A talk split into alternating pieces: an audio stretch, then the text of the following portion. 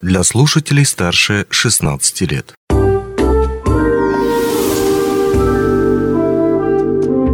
Гости дневного эфира.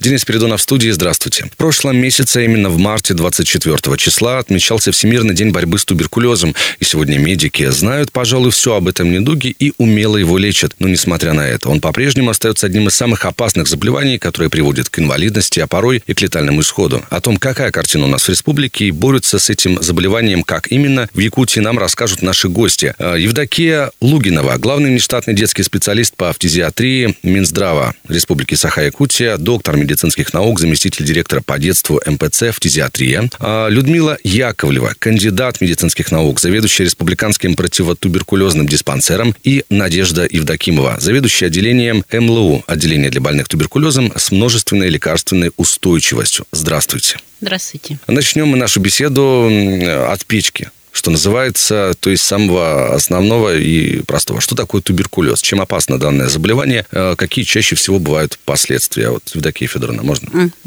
Ну, хотелось бы вначале отметить то, что э, Всемирный день борьбы с туберкулезом отмечается 24 марта, а в нашей республике проводится целый месячник борьбы с туберкулезом, то есть с 24 марта по 24 апреля у нас идут полномасштабные мероприятия по предупреждению распространения туберкулеза в нашей республике. Мы вот э, в составе трех специалистов нашего головного противотуберкулезного учреждения нашей республики приехали в Мирнинский район э, с целью оказания организационно-методической и практической помощи нашим коллегам. Что касается туберкулеза, ну, туберкулез – это издревле, извест, издревле известное заболевание, которое передается воздушно-капельным путем, то есть э, заражаются люди от человека больного туберкулезом, который выделяет микобактерии туберкулеза.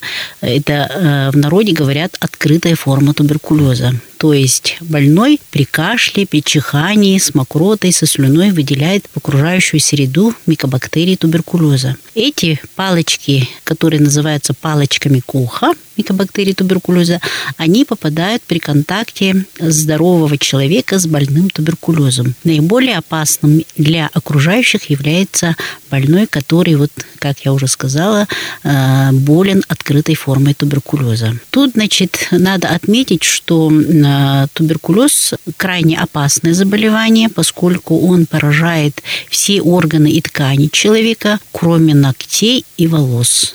Есть туберкулез почек, есть туберкулез глаз, есть туберкулез костей и суставов, но наиболее чаще поражаются, э, вот из-за того, что это воздушно-капельный путь заражения инфекции, поражаются легкие. Поэтому э, сейчас э, вообще вот в нашей стране э, значит, есть приказы, законы о профилактике распространения туберкулеза в нашей стране, в республике. Есть республиканский закон, чтобы люди значит, проходили флюорографическое обследование своевременно.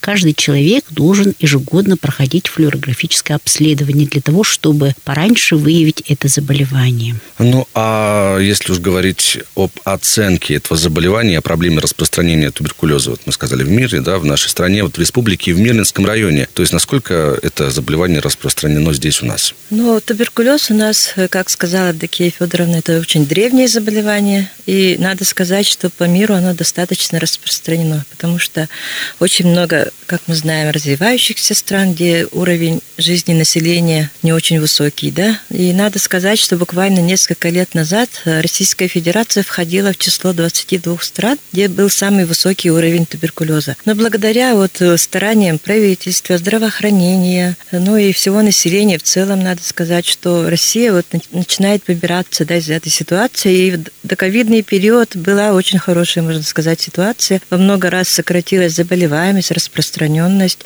и начали мы как бы снижать даже туберкулез множественной лекарственной устойчивостью, который очень даже нелегко вылечить, да. Но вот наступил у нас ковид, ковид в 2020 году. Это означает, что резко снизились профилактические осмотры, поэтому у нас снизилась выявляемость. Надо признаться, осталось много недовыявленных больных. Но, с другой стороны, была изоляция да, населения все, ну, как бы все сидели дома, поэтому распространение тоже было минимальное, да. И поэтому вот э, по всему миру в целом Российской Федерации вот в 2021 году, 2022 году уже пошло повышение, потому что начинают выявляться вот те недовыявленные формы туберкулеза. А, ну, по республике в целом надо сказать, что ситуация в общем-то, благополучная, потому что если сравнить с 2019 годом, то заболеваемость и распространенность туберкулеза у нас гораздо ниже, чем было даже вот в 2019 году благополучным. Да? Так, по Мирнинскому району надо сказать, что показатели по району всегда были ниже республиканских, но вот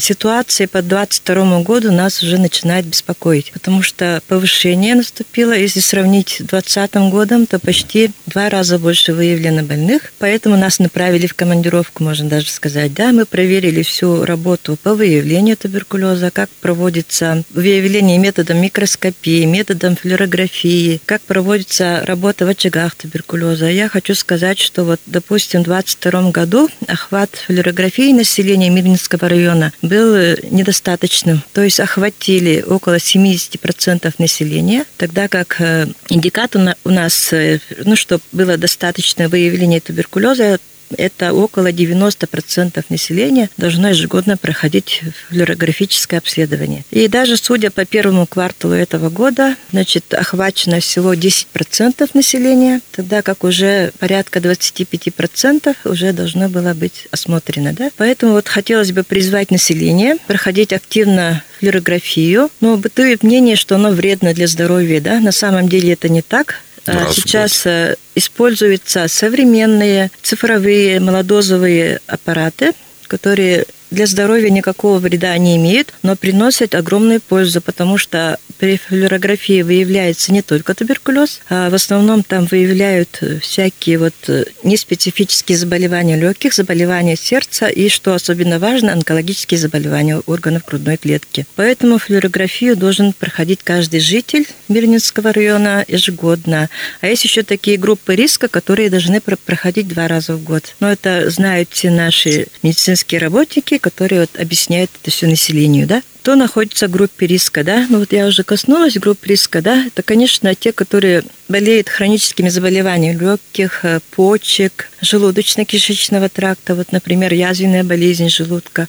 Также группа риска – это э, больные сахарным диабетом, у которых снижен иммунитет, как среди взрослых, так и среди детей. Но особенно вот важные группы риска – это так называемые социальные группы риска. Это лица, которые злоупотребляют алкоголем, всякими вот психоактивными веществами. Кроме того, это сюда относятся лица, которые освободились из мест лишения свободы, потому что там надо признаться, что высокий уровень заболеваемости, и даже человек, если освободился из, ну, так называемой здоровой зоны, он все равно а, как бы имеет риск заболевания туберкулезом. Ну и вот мигранты, лица, кстати, приезжающие на вахту, Частенько бывает, что они приезжают без медосмотра. Мы ежегодно, кстати, выявляем среди вахтовиков случаи заболевания туберкулезом. А, ну вот о группах риска вкратце так. Угу, спасибо большое. Ну и вот мы с вами вкратце побеседовали о том, как это все предупредить, да. Ну а вот, допустим, человек, возможно, болен этим заболеванием коварным, как ему распознать? О том, что он болен, может быть, есть какие-то симптомы. Вы правильно говорите, что заболевание такое коварное, да, потому что первые симптомы туберкулеза, они не специфические. Допустим, человек начинает уставать быстро, да, от привычной работы, а, ну, начинает снижаться вес потихоньку, да, ухудшается сон, аппетит, а, ну, немножко подкашливание, может быть э, небольшое повышение температуры, ну, человек же не думает, что у него туберкулез. Да? Можно списать на какую-то ага, другую ну, болезнь, может, да, легкую простуду, грипп. Кто хорошо относится к своему здоровью, тот обращается к терапевту, да, допустим.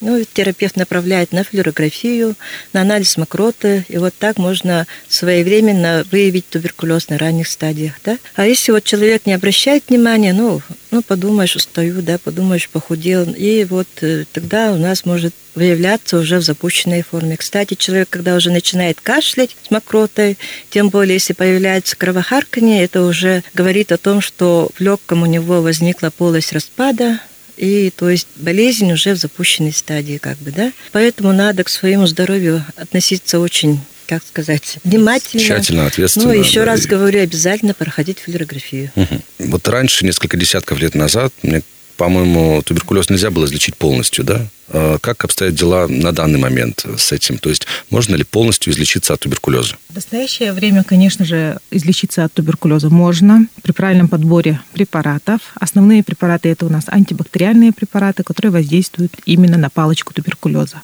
При поступлении в стационар пациенты а, распределяются по чувствительности палочек, то есть, как уже было выше сказано, что есть множественная лекарственная устойчивость, которая не поддается основным препаратам первого ряда. Поэтому эти пациенты поступают в специализированное отделение, где идет уже коррекция лечения согласно чувствительности каждой отдельной палочки. В наше время сейчас существуют новые препараты, что очень, конечно, радует. Наука идет вперед. У нас есть новые сильные антибиотики, которые очень хорошо воздействуют на палочки. Это такие препараты, как перхлозон, бидоквилин, линизолит, и деламонит – это один из основных а, последних препаратов, изобретенных в Японии. Так, и, конечно же, у нас есть хирургические методы лечения. Это когда уже после терапии, основной терапии препаратами пациентов уже вылечивают хирурги. То есть а, удаляют остаточные явления, чтобы потом был низкий риск рецидива, а также имеются новые методы лечения, как торакоскопия, это малоинвазивная операция, эндоскопический метод, и такой метод, как клапанная бронхоблокация, то есть механическим путем закрываются пораженные бронхи, чтобы пациент не был заразен для окружающих. Большое спасибо. Ну, а теперь вернемся к флюорографии, да, о которой мы говорили. Ну, а вот какие методы профилактики существуют у, детей? Ведь до определенного возраста им нельзя проходить данную процедуру. А, детям, значит, ежегодно проводится иммунодиагностика. Это значит, до 7 лет дети проходят ежегодно пробу МАНТУ, хотя вот туберкулин э, изобретен более 100 лет назад, но он не потерял своей актуальности, поэтому дети проходят у нас пробу МАНТУ. Старше 8 лет э, до 17 лет э, проходят Дескин тест. Кстати, по Дескин тесту хотелось бы сказать, что это разработка отечественных ученых. Этот препарат, он уже в прошлом году признан Всемирной организацией здравоохранения как наиболее эффективный диагностический тест для выявления туберкулеза. Поэтому, в общем-то, родителям э, ни в коем случае нельзя отказываться от прохождения иммунодиагностики ежегодной. Да? Не зря вот в нашей стране еще с 50-х годов внедрен вот этот метод массового скрининга на туберкулез детского населения. Ну, охват у вас э, достаточно высокий в Мирницком районе, но э, требует, конечно же, еще большего охвата, так как индикатор составляет также не менее 95% процентов это по федеральным, федеральный индикатор, и дети должны быть охвачены вот этой проб, этими пробами. И еще э, хотелось бы обратить внимание на то, что ну, есть случаи отказа родителей от пробы МАНТУ. Говорят, вот мы каждый год делаем эту пробу МАНТУ, каждый год направляют нас на обследования различные, да, но это вот самые самые первые методы, которые нам позволяют выявить, заражен ребенок туберкулезными палочками или нет. Других методов у детей диагностики нет на сегодняшний день. Есть, конечно, альтернативные методы, современные методы. Это квантифероновый тест, диспот тест, но они не входят в программу а, бесплатного оказания а, медицинской помощи населению. Это платные тесты. Они очень дорогие, около 7-8 тысяч стоят, да, и это делают, э, к сожалению, сейчас только вот в платных клиниках. Поэтому то, что доступно, население должно использовать. А, большое спасибо. Ну и под занавес нашей беседы такой вопрос. Как действовать пациенту, если он узнал о своем диагнозе туберкулеза? Какие советы можно дать его близким родственникам, которые с ним контактируют? Вообще вот детей направляют, если у детей положительные пробы появляются, детей направляют в фтизиатру. А в таких случаях мы должны обследовать еще и окружение детей и выявить, от кого дети заразились инфицировались микобактериями туберкулеза. Тут должно быть так. Родители должны иметь на руках данные флюорографического обследования не позднее 6 месяцев. Это прописано в санитарных правилах. Они должны нам предоставить, что они вот флюорографию прошли, что они здоровы, и мы тогда начинаем искать, где вот ребенок может заразиться. В школу можем посмотреть, да, можем посмотреть подъезд, привлекать всех э, на обследование. Э, дело в том, что вот мы, как уже сказали, это инфекционное заболевание, которое достаточно быстро распространяется среди здоровых лиц. Да? Поэтому мы обязательно э, привлекаем на обследование всех тех, кто контактировал с больным туберкулезом. Но чаще всего дети заражаются от взрослых больных, и, и это чаще всего родители бывают. То есть дети заражаются внутри семьи. С контактными э, значит, тоже работает э, противотуберкулезная служба, э, привлекает на обследование, при необходимости назначает профилактическое лечение и наблюдает за детьми в течение одного года. Если заболел взрослый человек, выявлен у него туберкулез, то, конечно же, также тубслужба обследует все его окружение. На работе, дома, в подъезде. Да? Контактировавшие с ним также должны проходить и флюорографическое обследование, и там они смотрят еще, что еще можно провести, какое исследование. Да, очень интересно. И самое главное, чтобы наша беседа тоже не осталась без внимания, и люди э, смотрели на то, что, о чем вы говорите, и делали себя выводы, потому что нужно следить за своим здоровьем. Поэтому большое спасибо вам за беседу, а и за ту просветительскую деятельность, которой вы занимаетесь вот в рамках месячника да, по Всемирному дню борьбы с туберкулезом. У нас в гостях Евдокия Лугинова, главный внештатный детский специалист по фтизиатрии Минздрава. Республики Саха-Якутия, доктор медицинских наук, заместитель директора по детству НПЦ «Фтизиатрия». Людмила Яковлева, кандидат медицинских наук, заведующий республиканским противотуберкулезным диспансером и Надежда Евдокимова, заведующая отделением МЛУ. Большое спасибо, что пришли к нам в студию. Спасибо. Спасибо.